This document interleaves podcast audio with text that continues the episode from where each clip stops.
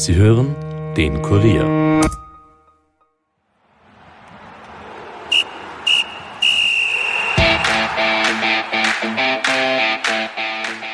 Fußballjahr 2019 neigt sich dem Ende zu. Zeit also zurückzublicken. Mit den Kollegen Alexander Huber und Alexander Strecher spreche ich über die zurückliegende Herbstrunde der Bundesliga-Saison. Wer konnte überzeugen? Wer wird Meister und wer steigt ab? Und wie stehen eigentlich die Chancen von Salzburg und Lask im Europa League 16. Finale? All das und mehr wollen wir in dieser Episode beleuchten. Mein Name ist Stefan Berndl und ich wünsche euch wie immer viel Vergnügen mit der Nachspielzeit. Nachspielzeit, der Fußball-Podcast von und mit der Kurier Sportredaktion.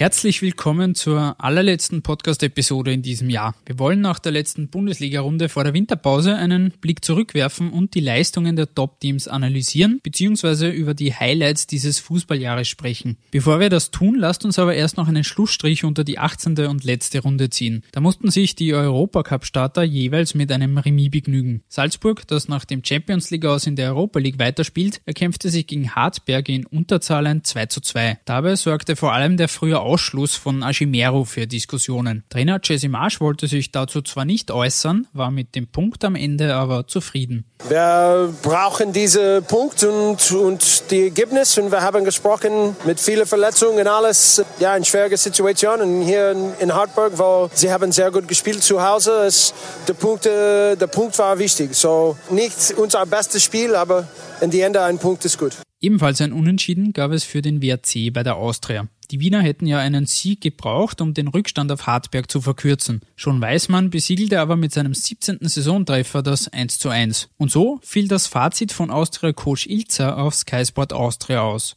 Ja, ich muss sagen, die Leistung ist zum Schluss hin, jetzt in den letzten vier, fünf Wochen schon klar besser geworden als am Beginn und als auch noch zur Mitte. Das stimmt mich schon zuversichtlich. Ich denke, hier haben wir auch, äh, wenn man die ganze Herbstsaison sich rückblickend anschaut, haben wir auch mit Schiedsrichtersituationen überhaupt kein Glück gehabt. Ja, dass viele Dinge nicht gestimmt haben, ist auch ist uns ganz klar. Und, aber wie gesagt, Leistung war heute okay, aber wir hatten jetzt schon nicht so viele Chancen wie in den letzten Spielen. Von dem her in die Winterpause konsolidieren, vorbereiten auf einen Wunderhaufen. Für den Lars gab es zum Abschluss noch ein turbulentes Spiel. Mit einem Sieg hätten die Oberösterreicher punktemäßig sogar mit Salzburg gleichziehen können. Das geschah zwar nicht, das 3 zu 3 gegen Sturm hatte aber dennoch einiges zu bieten. Die Grazer lagen nach nur 25 Minuten 3 zu 0 voran, gaben den Sieg aber noch aus der Hand und kassierten zudem zwei Platzverweise. Sturmtrainer Nestor El Maestro machte seinem Team aber keinen Vorwurf. Ich bin stolz auf die Jungs, also kein Vorwurf. Natürlich 0 zu 3 vorne und doch kein Sieg. Kritik kann ich verstehen. Ich finde aber, es war doch oder trotzdem eine ordentliche Leistung und äh, ich mache meinen Spielern keine großen Vorwürfe da. Auch der Last hat gewöhnlich stark gespielt. Es gab noch eine weitere unfassbare Leistung, ähm, die ich nicht kommentieren darf. Wen er damit jetzt konkret meinte, den Schiedsrichter oder doch jemand anderen, ist nicht überliefert. Was hat sich in dieser Runde sonst noch so getan? Komfortable 3 zu 0 Siege gab es für Altach in St. Pölten und für Rapid bei der Admira. Taxi Funtas traf doppelt. Die Wiener schoben sich damit auch auf Tabellenrang 3. Thomas Murk, der Rapid nach nur zwei Minuten in Führung gebracht hatte, äußerte sich danach auch zum Spiel. Wir haben, glaube ich, die ersten zwei Kontermöglichkeiten, die uns geboten worden sind, haben perfekt ausgenutzt. Wir haben gleich 2-0 geführt. Ich denke, dann haben wir es auch im Griff gehabt bis auf die letzten 15 Minuten in der ersten Halbzeit, wo wir zu passiv waren, wo die Admira dann sehr leicht in unser letztes Drittel gekommen ist, ähm, ohne dass sie jetzt eine große Chance gehabt haben. Trotzdem war das ein bisschen zu passiv für uns. Zweite Halbzeit waren wir dann wieder etwas aktiver, haben dann zum richtigen Zeitpunkt das 3-0 gemacht. Ganz bitter verlief die letzte Runde des Jahres derweil für die WSG Tirol. Die Silberberger Elf verlor gegen Mattersburg 1 zu 3 und übernahm die rote Laterne. Von ganz hinten nach ganz vorne springen wir jetzt. Ich begrüße die beiden Kollegen Alexander Huber und Alexander Strecher bei mir im Podcast. Servus, ihr beiden. Guten Tag. Hallo, servus. Lasst uns die wichtigsten Positionen und Lehren aus diesen ersten 18 Bundesliga-Runden kurz besprechen. Beginnen wir ganz vorne bei Salzburg und dem LASK. Die haben beide international aufgezeigt. In der Liga geht man Kopf an Kopf jetzt in den Winter. Salzburg ist zudem in der Liga noch ungeschlagen, wenn es auch jetzt am Wochenende knapp war. War es für die beiden eine fast perfekte Herbstsaison oder gibt es da auch was zu kritisieren, Alex? zu kritisieren nicht, aber perfekt wäre es dann gewesen, wenn Salzburg sogar noch der internationale Aufstieg in der Champions League gelungen wäre. Und was ein bisschen kurios ist, wenn man kein Spiel verliert und dann trotzdem vier Punkte weniger hat als zum gleichen Zeitpunkt vor einem Jahr, merkt man auch, wie, wie überragend die vergangene Saison von Salzburg war. Wie würdest du das sehen? Ja, perfekt. Gibt es ja im Fußball an und für sich nicht. Geht ja immer irgendwie besser, hat auch Alex Schlager, der Tormann vom Lask, gesagt vor kurzem. Aber trotzdem beide Mannschaften sind schon irgendwie das Maß aller Dinge in Österreich. Das haben sie gezeigt und nicht umsonst sind sie Kopf an Kopf in der Liga voran. Bisher war es jetzt oft so die letzten Saisonen, dass Salzburg dann meist im Frühjahr vorne weggelaufen ist, nach der Punkteteilung dann vor allem auch. Glaubt ihr, dass das nächstes Jahr dann auch der Fall sein wird oder kann der Lask bis zum Ende da mithalten? Ja, warum nicht? Also Glaskugel haben wir keine und man weiß auch nicht, was bei Salzburg jetzt noch im Winter personell alles äh, passiert und wie sehr sich der Kader verändert. Der Lask hat jetzt schon über längere Zeit bewiesen, dass sie mithalten können, also warum nicht auch im Frühjahr? Eine wichtige Marke wird gleich das erste Spiel in der Liga werden, äh, Lask gegen Salzburg. In Linz war zuletzt zu hören, solange sie kein direktes Duell gegen Salzburg gewinnen, brauchen sie sich auch nicht mit dem Titel beschäftigen. Wenn das aber gelingen sollte, dann bin ich mir sicher, dass sie dann auch spekulieren, dass man dann im Meisterplayoff vielleicht wirklich die ganz große Sensation schaffen könnte. Du, Alex, hast jetzt den Kader der Salzburg jetzt schon angesprochen, die möglichen Veränderungen. Da sind zwei Namen, die besonders jetzt zuletzt im Umlauf waren. Haaland haben wir jetzt schon einige Male besprochen. Da gibt es seit Wochen und Monaten die Gerüchte, dass er Salzburg verlässt. Bei gefühlt schon 30 Vereinen. Das große Interesse jetzt zuletzt war auch Minamino, der mit Liverpool in Verbindung gebracht worden ist. Da soll es Gespräche geben. Der soll auch kurz vor einem Wechsel stehen. Erling Haaland ist jetzt zuletzt mit Manchester United in Verbindung gebracht worden. Wie sehr würden diese beiden Abgänge bei dem Kader, den Salzburg hat, tatsächlich wehtun? Sehr. Ich höre ein wenig Ironie heraus. Nein, überhaupt nicht. Das sind zwei hervorragende Spiele und ich gehe davon aus, dass sie jetzt im Winter auch, so wie es aussieht, den Club verlassen werden und viel Geld bringen werden. Man, nicht nur die Qualität muss man nachbesetzen, sondern man muss auch Spieler finden, die ein Potenzial äh, haben und dann sich auch in eine Mannschaft äh, perfekt integrieren. Das braucht Zeit äh, meistens und daher wird das nicht ganz reibungslos funktionieren. Ich sehe es jetzt nicht ganz so dramatisch, weil gerade die Sturmreihe unglaublich besetzt ist und wenn man denkt, der Batson Daka oder unglaubliche Torbilanz, war aber meistens nur der Joker. Also wenn man jetzt im Frühjahr mit einem Sturm Daka und Wang rechnen kann und dahinter gibt es dann noch äh, Okugawa und Prevliak, ist es trotzdem mit großem Abstand der beste Angriff. Und dann rechne einfach damit, dass dann in Zukunft auch Adeyemi von Liefering, der ja schon 15 Millionen von Barcelona ein Angebot hatte, dann bald aufrückt. Also ich glaube, dass der Salzburg eigentlich schon relativ lang darauf vorbereitet ist. Minamino hat ja offensichtlich auch eine relativ günstige, muss man sagen, mittlerweile Klausel. Das heißt, da wissen sie auch, dass das kommen wird. Also ich, ich glaube, in der Abwehr oder im Mittelfeld wären solche Verluste schwerwiegend, aber gerade im Sturm sind sie eigentlich fast überbesetzt. Wir nehmen das Ganze jetzt am Montagnachmittag auf. Hinter uns liegt knapp jetzt die Europa League Auslosung zum 16. Finale. Sprich, wir wissen jetzt die Gegner von Salzburg und dem LASK. Die Oberösterreicher bekommen es mit AZ Alkmaar zu tun und Salzburg trifft auf Ex-Trainer Adi Hütter und Ex-Spieler Hinteregger und Frankfurt. Äh, welche Chancen rechnet ihr den beiden bei diesen Gegnern aus? Ich würde sagen, beide Teams haben durchaus Möglichkeiten, da weiterzukommen. Den schwereren Brocken, glaube ich, hat Salzburg äh, mit, mit Frankfurt. Es ist natürlich sehr brisant, wie immer, Österreich gegen Deutschland. Noch dazu Ex-Salzburger, also das schaukelt sich dann noch zusätzlich auf. Frankfurt ist durchaus unter Druck und ja, kann sich quasi nicht erlauben, gegen Salzburg im Europacup auszuscheiden, aus Sicht der Fans oder vielleicht der, der Verantwortlichen, dass man durchaus gegen Salzburg ausscheiden kann, weiß Dortmund auch schon. Und beim LASK, ja, 50-50. Also da ist durchaus was möglich, wenn, wenn sie diesen Schwung, den sie jetzt äh, gehabt haben im Herbst, auch gleich wieder ins Frühjahr mitnehmen. Äh, wichtig ist, dass sie das zweite Spiel daheim haben. Das ist immer ein, ein Vorteil, wenn es wirklich hart auf hart geht mit den Fans im, im Rücken, ist das dann in bestimmten Momenten kann das durchaus ein, ein Vorteil sein. Mhm. Ich freue mich sehr über das Los. Also ähm, Lask gegen eine holländische Mannschaft, das passt perfekt. Ich glaube, dass diese Teams mit diesem Offensivpressing eher noch Probleme haben als vielleicht Mannschaften mit ähnlicher Qualität aus anderen Ligen. Das hat man ja gegen BSV Enthofen schon gesehen. Und bei Salzburg gegen Frankfurt gibt es so viele schöne Geschichten und Erinnerungen mit Ade Hütter, der damals das Tor geschossen hat. Dann, äh, damals war es ein unrühmlicher Auftritt, aber trotzdem auch im kollektiven Gedächtnis. Otto Baric mit seiner Spuckattacke, Otto Konrad beim Rückspiel als Elferheld. Also das, das, wird, das wird super. Wir gehen zur nächsten Tabellenplatzierung und zwar, das ist die Nummer 3. Da findet sich Rapid wieder, die erstmals seit Anfang August 2018 wieder in den, in den Top 3 sind. 32 Punkte hat man auf dem Konto, 10 fehlen auf den Lask, 12 auf Salzburg. Alex, wie fällt jetzt deine Herbstbilanz bei Rapid aus? Was ist gut gelaufen, was ist nicht so gut gelaufen? Außergewöhnlich gut ist es auswärts gelaufen. Die Heimbilanz ist natürlich nicht gut, deswegen ist ja der Abstand nach vorne so groß. Wobei der, beim Lask ist es ähnlich extrem, aber die haben ja doch dann daheim doch hier und da mal gewonnen. Insgesamt würde ich sagen, das war in Ordnung der Herbst und bei Rapid wird damit gerechnet, wenn fürs Frühjahr die verletzten Retour kommen, dass es dann noch besser wird und ähm, ja, das vor, vor der Saisonbeginn war Top 3 das Ziel. Das soll auf jeden Fall verteidigt werden. Wenn wir jetzt den Abstand nach vorne betrachten, ist dann Platz 3 eigentlich schon das höchste aller Gefühle oder glaubst du, kannst du noch weiter nach vorne gehen? Ja, das ist jetzt sehr spekulativ nach 18 Runden. Wir haben noch vier im Frühjahr, dann die Punktehalbierung.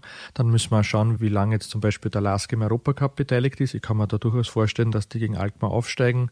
Dann wird sich das auch irgendwann auf die Liga auswirken, weil sie dann natürlich die Relationen verschieben. Was ist wichtiger? Und da geht es dann auch um wahnsinnig viel Geld. Also momentan ist Platz 3 das Limit, aber das kann sich auch im Hinblick auf mögliche Europacup-Erfolge der anderen beiden Mannschaften vielleicht noch ein bisschen verschieben. Was steht bei Rapid jetzt im Winter am Programm? Was wird man da tun? Ich rechne mit dem einen oder anderen Transfer. Kann auch sein, dass der Kader noch ein bisschen weiter bereinigt wird. Sonst ist Zocki Barisic als Sportdirektor sehr dahinter, dass er wichtige Verträge verlängert. Also es wird jetzt keinen großen Umbruch geben wie im Sommer, aber es wird ein bisschen was wird sich schon tun. Mhm.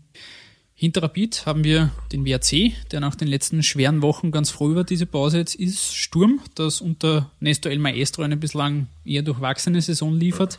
Und Hartberg, die Chancen stehen gut, dass die Shop 11 es in die Meistergruppe schafft. Gehen wir diese drei Teams ganz kurz durch im Schnelldurchlauf. Welche Note würde dir den drei Vereinen jeweils geben und eine kurze Begründung dazu? Beginnen wir mit dem WRC. Die haben ja vor knapp einem Monat Trainer Gerhard Struber an Barnsley verloren, wo er jetzt in der zweiten Liga gegen den Abstieg kämpft. Dafür stellt man mit Sean Weismann etwa den Top-Torschützen. Welche Note würde dir an den WRC vergeben? Bis vor einem Monat hätte ich dem WRC einen Einser gegeben. War irgendwie logisch, dass nach dem Trainerwechsel dann vielleicht doch ein bisschen schwieriger wird, auch mit dem kleinen Kader. Zuletzt war dann doch offensichtlich auch ein bisschen eine Verschleißerscheinung spürbar. So ist es trotzdem ein, ein, ein guter Zweier würde ich auch sagen, zwei. Für mich war angenehm überraschend, wie lange sie diese, diese Mehrfachbelastung eben mit dem Europacup, das ja ein, ein erstmaliges Abenteuer in dieser Form war für, für den WRC, wie lange sie das gut gehandelt haben, nicht nur körperlich, sondern auch mental und eigentlich das schön durchgezogen haben. Und der Ex-Trainer Christian Ilzer hat gesagt, es war ihm klar, dass die lange Zeit das durchhalten werden, weil sie eben körperlich extrem gut drauf sind. Weiter geht's mit Sturm. Trainer El Maestro war immer wieder für einen Aufreger gut in diesen letzten Monaten. Und zum Vergleich in der letzten Saison hatte man zum selben Zeitpunkt zwei Punkte weniger auf dem Konto als heuer. Also so die große Steigerung ist jetzt nicht da. Welche Note gibt's da? Ich würde sagen drei bis vier. Also da hat man schon gemerkt, dass mehr drinnen wäre. Sie haben sich spät mit Despotov noch sehr gut verstärkt. Ich glaube, ohne den wird es noch ein bisschen trister ausschauen. Das Wichtigste wird sein, dass sie ein bisschen mehr Konstanz und Ruhe finden und sie dann auch vielleicht mit weniger Aufregung als vor einem Jahr für die Meistergruppe qualifizieren. Und ja, und dann, wenn ich mich erinnere, wie sie schlecht dann in den Heimspielen waren, dann da muss es dann eine Steigerung geben, dieses, dieses Frühjahr dann. Mhm. Ich kann bei der Benotung dem Kollegen nicht widersprechen. Auch ich hätte drei bis vier gesagt, weil äh, manche Sachen wirklich erkennbar waren, wo man gedacht hat, es geht ein bisschen vorwärts, aber was für mich eben gefehlt hat, war die, diese Konstanz ganz einfach. Und dieser Aufreger um den Trainer, ich weiß nicht, ob das auch beruhigend gewirkt hat auf die Mannschaft. Und zu guter Letzt haben wir da auf Platz 6 Hartberg, bislang sicher die große Überraschung in der Liga, oder? Ich glaube, da werden wir uns wieder einig sein mit der Note. Das ist ein klarer Einser. Äh, müssen, Durchaus. Müssen auch wir zugeben, wir haben in der Kuriervorschau Hartberg wieder als Abstiegskandidat gesehen nach dem großen Umbruch und letztes Jahr schon ein billiger Kader. Heuer wird er auch nicht viel teurer sein. Äh, das ist wirklich bemerkenswert, was da in der Steiermark passiert und äh, Trainer Marco Schopp hat da beste Arbeit geleistet. Ja, kann ich im Prinzip nicht viel anderes sagen. Für mich auch überraschend, dass sie das wirklich kontinuierlich so durchziehen, auch durchaus guten Fußball bieten und wie man zuletzt gesehen hat, zu Hause gegen Salzburg ein Unentschieden, also aller Ehren wert und absolut zu Recht jetzt einmal unter den Top 6 und ich denke schon, dass das auch reichen wird. Seht ihr da Hartberg in dieser Saison ein wenig als One-Hit-Wonder, also ähnlich wie es St. Pölten letzte Saison dass man eine gute halbe Saison spielt und dann doch der Einbruch kommt? Oder wird Hartberg das so konstant, wie Sie es jetzt gezeigt haben, weiter tun? Ich glaube, dass es bei Ihnen konstanter sein wird. St. Pölten war ja noch überraschender in der Art und Weise und vor allem in der Tabellenplatzierung und ja, dann sind halt manche Dinge passiert, personell und dadurch auch der Rückfall, glaube ich. Bei Hartberg habe ich eher den Eindruck, dass eben man da kontinuierlich weiterarbeiten kann und ich erwarte jetzt nicht den großen Rückfall und wenn sie unter den Top 6 sind, dann spielen sie sowieso in dieser geschlossenen Liga und ja, werden ihre Rolle dort einnehmen. Hartberg hatte den großen Einbruch schon vor einem Jahr gehabt, wo sie monatelang dann nichts gewonnen haben und dann noch in den Abschießkampf verwickelt waren. Also ich glaube, sie werden da auch ihre Lehren gezogen haben, dass man im Frühjahr ein bisschen stabiler ist. Und der Unterschied zu St. Pölten wird auch der sein, es schaut momentan so aus, als würde der Trainer nicht abgeworben werden. Während all diese sechs Teams jetzt mit hoher Wahrscheinlichkeit im neuen Jahr in der Meistergruppe zu finden sein werden, wird die Austria wohl dem Rapid-Schicksal der letzten Saison folgen und in der Quali-Gruppe weiterspielen. Die letzten Auftritte waren jetzt deutlich besser. Neun Punkte aus den letzten fünf Spielen sind auch durchaus in Ordnung. Dennoch braucht man, wie auch Ilza jetzt sagte, nach dem Spiel am Wochenende ein Wunder, um da in den verbliebenen vier Runden noch den Sprung nach oben zu schaffen. Alex, an dich die Frage, was bleibt jetzt von diesem violetten Herbst übrig? Grundsätzlich eine große Enttäuschung, weil über lange Zeit die Austria wirklich schlecht gespielt hat. Die letzten fünf Partien, äh, ja, man ist ungeschlagen geblieben, hat aber trotzdem da und dort eben Unentschieden gemacht, die nicht notwendig waren. Also sie hätten mehr punkten können, durchaus. Ich würde sagen, die letzten drei Spiele waren Mutmacher. Hartberg war sehr souverän daheim, ein hoher Sieg, dann das Derby über 60 Minuten sehr gut gespielt, wieder erfrischenden Kombinationsfußball nach vorne, ebenso jetzt gegen den WAC. Was aufgefallen ist, dann jeweils in beiden Spielen so äh, die letzten 20, 30 Minuten dann eher irgendwie zurückgefallen und nicht mehr zusetzen konnten. Ja, sie brauchen ein Wunder und das Wunder heißt vier Spiele, zwölf Punkte. Wenn sie das nicht machen, mit zehn Punkten wird es sich wohl nicht ausgehen. Weil man muss rechnen, dass sowohl Sturm als auch Hartberg irgendwie punkten werden und daher irgendwo muss man ja die Zähler aufholen. Unabhängig davon, ob sie dieses Wunder jetzt schaffen oder nicht, was wird sich bei der Austria im Winter tun? Personell wahrscheinlich nicht viel, weil eben die Finanzen nicht viel Veränderungen hergeben. Da und dort wird man vielleicht einen Spieler abgeben oder, oder dazu holen, einen, einen Verliehenen wieder zurückholen oder so, oder vielleicht einen Jungen noch zusätzlich in den Kader holen es besteht jetzt nach all der Aufregung um das Trainingslager vielleicht doch die Möglichkeit, dass man in die Türkei fliegen könnte und dort Trainingslager abhalten kann. Ich glaube, die Austria muss generell schauen, dass sie mal wieder eine Mischung findet, personell, dass sie dann äh, schon jetzt im Blick hat, welche Spieler gebe ich ab, welche können zu meiner Mannschaft passen und dann generell besseren Fußball spielen. Und dieses Ziel kann man auch in einer Qualifikationsgruppe umsetzen, auch wenn es weniger attraktiv ist. Zu guter Letzt, lasst uns noch kurz zum Thema Abstiegskampf kommen. Alltag hat sich da jetzt etwas abgesetzt zuletzt. Wenn wir aber jetzt schon die Punkteteilung machen würden, sind die Vorarlberger dennoch noch nicht sicher. Selbiges gilt natürlich auch theoretisch für die Austria. Aktuell sind es vier Teams, die da relativ eng hinten beieinander liegen. Von Platz 9 bis 12 sind das St. Pölten, die Admira, Mattersburg und WSG Tirol.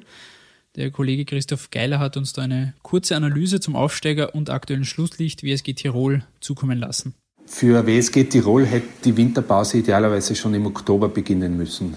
weil was die Mannschaft in den letzten zwei Monaten gezeigt hat, das ist eigentlich unterirdisch. Die Zahlen sprechen für sich. Acht Niederlagen in neun Partien, im Schnitt drei Gegentore pro Match kassiert. Äh, in der Verfassung kann die WSG eigentlich schon mit den Planungen für die zweite Liga beginnen. Was für mich fast noch erschreckender als die sportlichen Auftritte ist, das ist das Zuschauerinteresse. Eigentlich müsste man sogar sagen, das Desinteresse. Den Wartenern ist es nicht gelungen, die Tiroler Fußballfans irgendwie zu begeistern. Heimspiele von, von WSG Tirol sind so ziemlich das Tristeste, was es gibt. Wenn sich nur 1000 Zuschauer in dem riesigen Tivoli-Stadion verirren, dann, dann blutet einem richtig das Herz. Und so, das muss man ehrlicherweise festhalten, ist WSG Tirol keine Bereicherung für die Bundesliga. Trotz der Negativserie herrscht rund um den Verein noch Ruhe, äh, weil die Verantwortlichen auch recht schnell eingesehen und begriffen haben, dass etlichen Spielern dieser Mannschaft die Bundesliga eine Nummer zu groß ist. Es scheitert weniger am Wollen als vielmehr am Können. Und deshalb gibt es auch trotz dieser Niederlagenserie keine Trainerdiskussion. Thomas Silberberger genießt das uneingeschränkte Vertrauen.